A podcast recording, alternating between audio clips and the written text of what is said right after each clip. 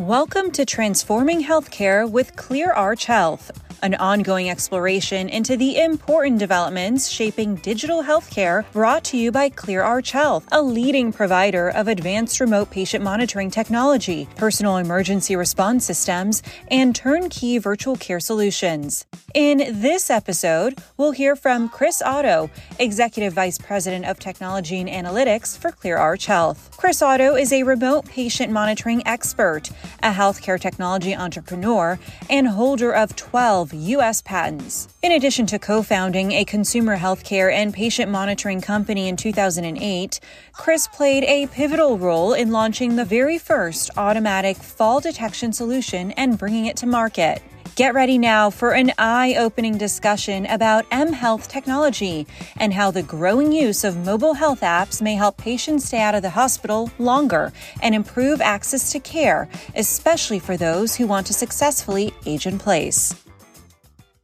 Hello, and welcome to Transforming Healthcare with Clear Arch Health. I'm Debbie Fisher, Senior Director of Customer Success and Transformation for Clear Arch. Before we start, just a quick reminder that you can sign up for critical virtual care industry updates, access valuable resources, and discover all that we do at ClearArch to advance healthcare delivery by visiting us at www.cleararchhealth.com. Well, I am honored to talk today with Chris Otto, Executive Vice President of Technology and Analytics for ClearArch Health. Hello, Chris, and welcome, and thanks for joining us. Thank you, Debbie. It's a pleasure to be here. So, Chris, for the benefit of those of our audience and those who may not be as familiar with you as I am, can you tell us a little bit about yourself, how you got started in the healthcare technology, and what was of interest to you in this industry? Yeah, sure. So uh, if I if I go a little long, just feel free to stop me. But um, I've had a, an interesting career and technologist by background. I have a degree in engineering, two degrees in engineering. How I got into digital healthcare, uh, first of all, most of my career has been in digital healthcare and remote monitoring of some sort. But my early career was design engineer and data communications. And in, in 2004, while I was working on a master's degree, I'd, I'd gone back to school and I was really, I had that entrepreneurial itch and I was looking for something to do. And I I got involved in wearable body area networks and and studying you know wearable sensors. So this was in 2004 to 2007. Uh, so if I told you today that I you know if I that I worked with accelerometers or MEMS accelerometers, most everyone would say, oh, I know what an accelerometer is. It's you know it's in my iPhone. It's how it knows if it's horizontal or you know landscape or portrait mode. But um, this was in 2004, so it's still somewhat early. The first iPhone wouldn't be released until 2007. Um, we were doing activity tracking. The first Fitbit product wouldn't be released until 2009. So um, pretty exciting time to be you know pretty early in that space we were um, using accelerometers for wearable um, wearable activity tracking um, uh, step detection things like that and in 2007 when i finished the program i worked with the university to transfer uh, some of that intellectual property into a, a new company uh, to commercialize that and our first product uh, the company was halo monitoring and the first product that we commercialized was a uh, wearable fall detection, wearable device for uh, improving access of care for caregivers, family caregivers to help care for aging adults. And the first product was a wearable fall detection device uh, coupled with a web platform for caring for your elderly parent, observing their activity patterns, um, getting alerts when uh, when things happened uh, out of the ordinary. Uh, so um, we released that product in 2009. At the time, it was the first um, first MEMS solid state fall detection device. Companies like Philips and a few others were doing something very similar at the time, but uh, we were the first to market, uh, first to launch that in 2009. Operated that company as CEO uh, for for roughly five years, and then exited the company uh, to Mobile Help in 2012.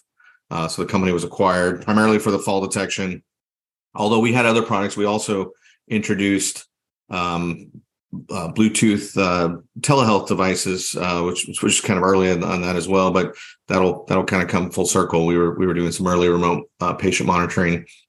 Um, but uh, in 2012, joined Mobile Help, where I still am today, and um, uh, wore a couple different hats over the years. But um, initially, was head of product development and driving a lot of the innovation for the company uh, transferring, of course, the fall detection technology Uh, but then we also began probably in 2014 dabbling in uh, remote patient monitoring, which we called telehealth at the time.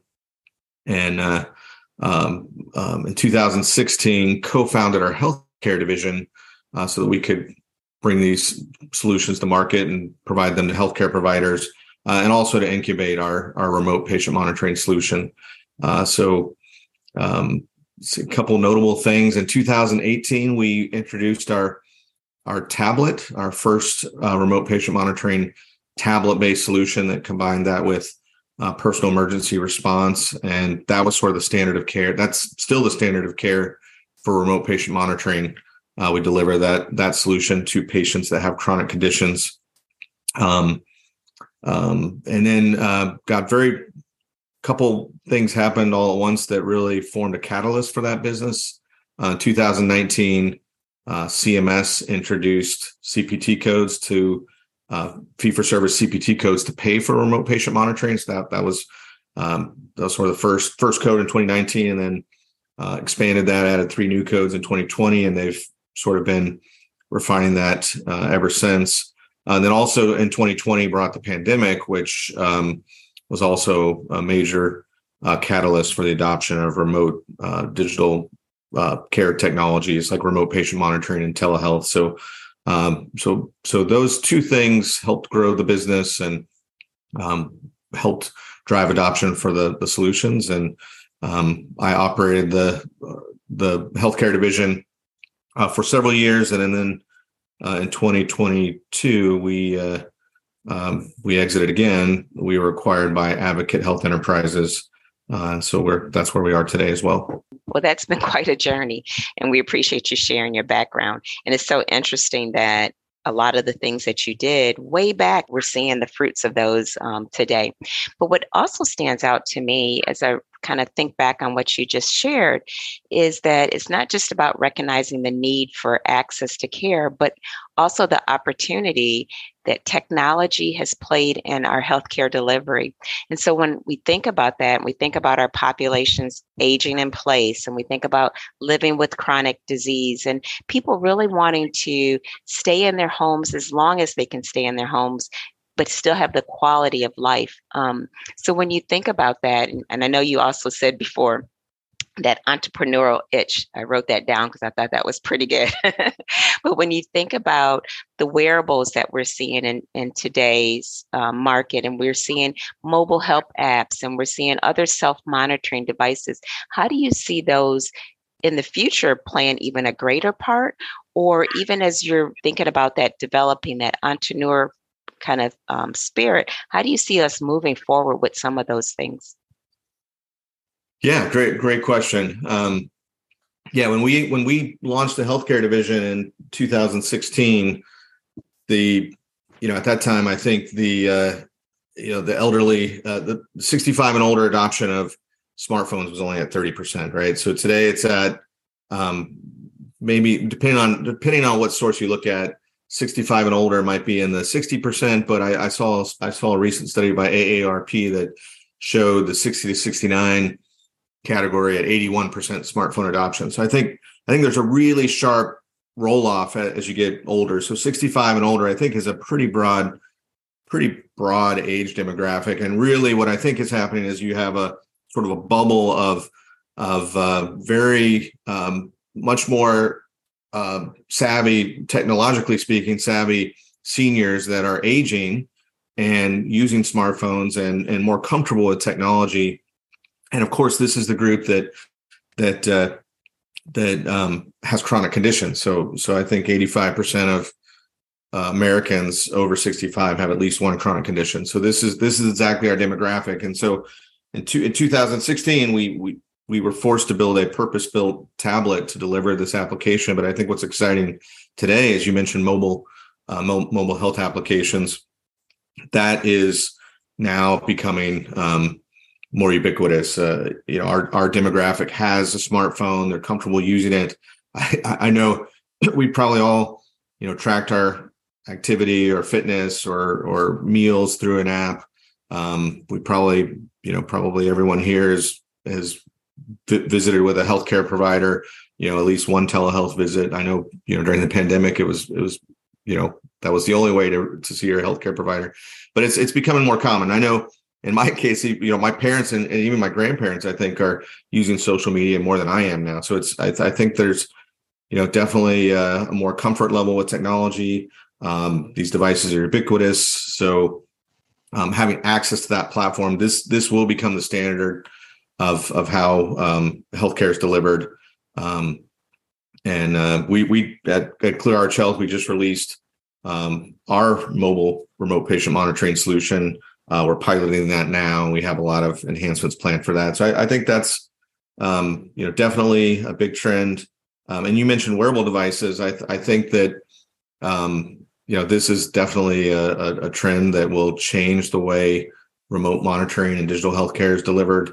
Um, you know, it's it's uh, right now where where most of our populations today are using self-test medical devices and taking discrete readings uh, daily, but you know, with wearable devices like continuous glucose monitors and other um, other sensors, you can track um, a number of different vitals on a more continuous basis and and uh, and and have a much uh, much more um, accurate view into a patient's health information.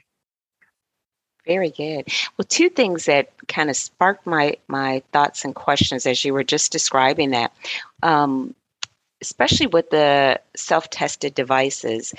While that's great in one sense, and I'd like to, for you to speak to these two things. Like I said, while it's great in one sense, but then that means that you have a enormous amount of data, um, data coming in from all kinds of different points.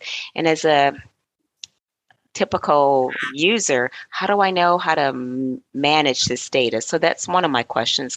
The other question I would ask, kind of going back to your entrepreneur um, itch that you talk about, um, do we see trends of those devices being used in a younger population and other use cases outside of just our chronic um, elderly population that we think. So, two things. One, what do we do with all this data? And then, second, do we see this these devices, these wearables, these mobile apps extending beyond that elderly population? Your thoughts on that? Uh, yeah, yeah. So, um, first on the data, um, you know, our mobile app today will will allow tracking of, of data on a self-test basis. So you can, you know, we have patients that are using that daily, ideally some some multiple times per day, especially uh, patients with diabetes. Um, you know, might be taking their measuring their blood glucose multiple times per day. Um, so that it, I mean, we were all all familiar with the annual wellness visit with our primary care provider, and you may go in once a year and get your blood pressure checked. Uh, one tiny snapshot of your vitals for an entire year. Um, even with self-test medical devices, it's it's it it really changes that care paradigm, and especially if you have a chronic condition, capturing those vitals um, daily and being able to observe that, and it is um, is is far greater control of a chronic condition and and far better opportunity for early intervention as as those vitals change. So that that is sort of the standard of how it's delivered today.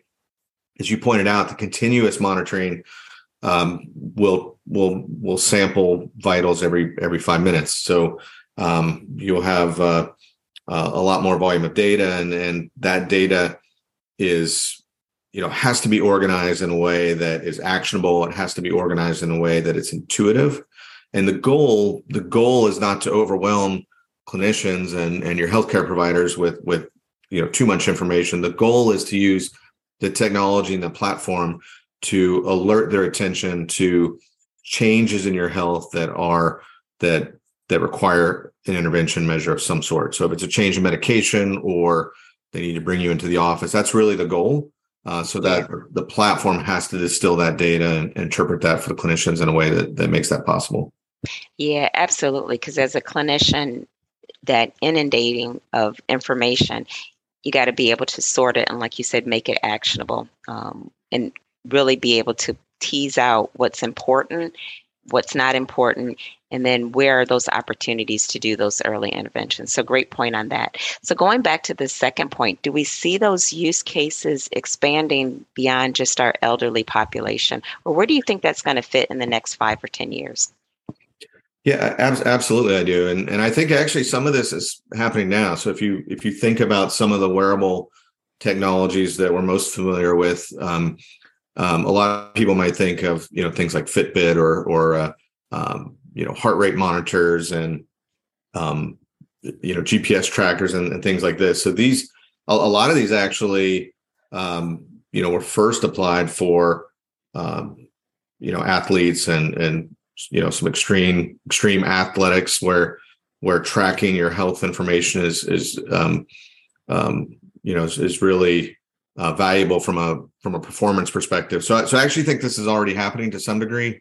Mm-hmm. Um, I think that uh, um, that's you know that's that's kind of an ideal early early adopter category just because the the, the those I, am using patients loosely here because they're not patients, but but those are individuals. Those those patients are are naturally very compliant. They're they're tracking their data. They're they're very engaged. They're very motivated to engage in their own health, and so that's um, you know definitely been one area that some of this technology has expanded.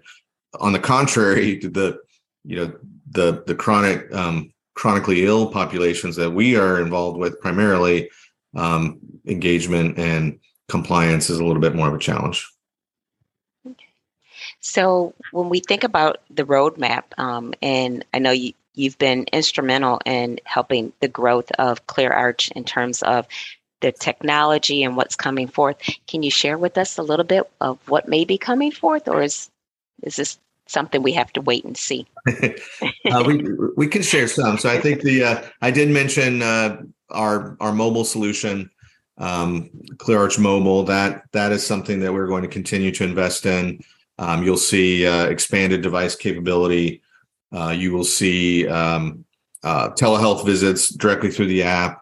Um, you'll you'll see um, uh, improved education uh, for managing your chronic condition, um, health surveys through that. So there are a lot of enhancements to to really um, provide a full you know full solution for remote caregiving for a chronic condition um, uh, we'll also we'll, we'll also use patient smartphones in other ways so we, we when we talk about a smartphone we we think about the app a lot but uh, um, this you know this is also a way that we can communicate on other ways so we'll we we will begin using um, you know more uh, innovative ways to engage patients outside of the app uh, through text messaging, maybe AI driven uh, alert validation to uh, encourage their use to help improve and change behavior and, and drive them back into that app and continue uh, managing their chronic condition.